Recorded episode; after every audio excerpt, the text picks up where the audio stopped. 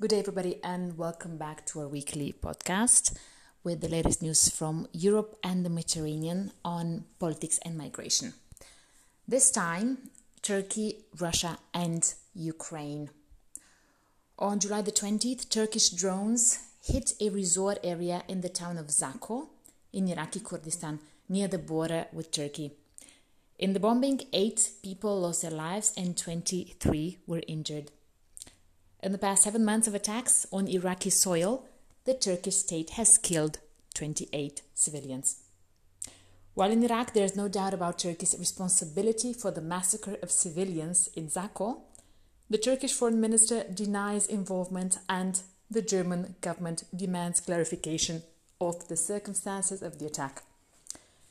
Instead, Ankara is blaming the PKK, the PKK, and the Kurdish terrorists which is why Ankara's troops would be in northern Iraq involved in, I quote, operations of national security. As usual, the West is appalled by the deaths caused by Putin and Russia, but shuts a blind eye on the ones caused by its newly found ally Erdogan. Last Friday, also, Ukraine and Russia have agreed on a deal that would allow the resumption of vital grain exports from Ukrainian Black Sea ports, a major diplomatic breakthrough aimed at easing a global food crisis sparked by the war. Ministers from both countries signed an agreement brokered by the United Nations and Turkey in Istanbul on resuming the grain shipments. Russians and Ukrainians committed to respecting shipping lanes free of military activity in the Black Sea. Under the agreement, if demining is required, it will have to be carried out by a third country. Details of the third party have not yet been specified. From Ukraine, the ships will be escorted by Ukrainian vessels, probably military, leading the way out of Ukrainian territorial waters. The agreement would be signed for four months and automatically renewed if 20 to 25 tons of grain are currently outstanding in silos in Ukrainian ports and at a rate of 8 tons evacuated per month. This four month period should be enough to clear the stocks. On the 24th of July, though, Ukrainian President Volodymyr Zelensky denounced Saturday's strike on the Odessa port. That came just one day after the warring sides struck the deal to resume exports blocked by the conflict. He named it Russian barbarism. Turkey helped broker the accord and said after the double cruise missile attacks that it had received assurances from Moscow that Russian forces were not responsible. On Sunday, though, the Kremlin has admitted the rocket attack on the port city of Odessa Accordingly, a Ukrainian warship is said to have been hit. The government in Kiev sees the contract on the resumption of grain deliveries at risk. Kiev has called the Russian cynical attack on the Odessa port a spit in the face against the deal brokered by Turkish President Recep Tayyip Erdogan and the United Nations chief Antonio Guterres to secure the safe passage of millions tons of grain blocked by the conflict. Ukraine said preparations are still underway to resume grain transport, though. Russia said on Sunday that its missile barrage on an Ukrainian port key to the inkly, to the freshly inked grain export deal had targeted military infrastructure at the facility after the attack sparked an outcry from Ukraine and its allies.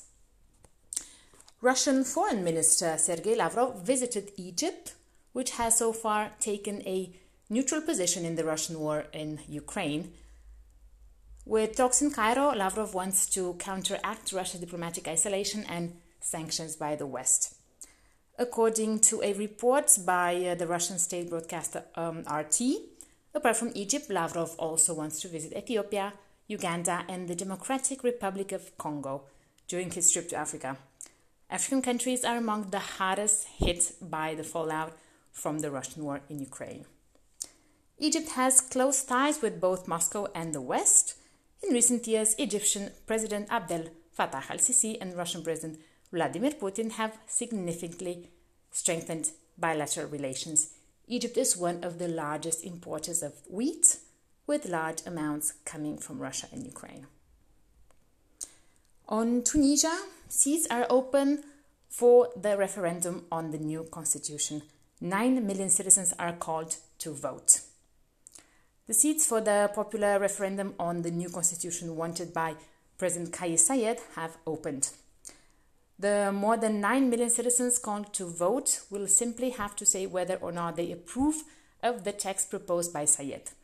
There is no quorum, so the charter will pass with a yes majority of the votes cast, the Electoral Commission specified.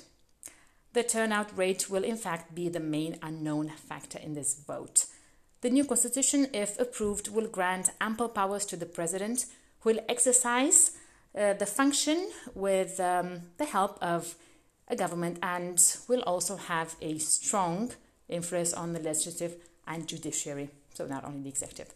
Precisely for this reason, the opposition and civil society have expressed fears of an authoritarian drift in the country since its, uh, since its um, proposal and urge not to go to the polls or vote no. On the other hand, the missions of international observers are also few that of the African Union, the Arab League, and the, the um, Carter Center. The official results will be announced between the 26th and the 27th of July. And with this last piece of news, we thank you so much for your attention.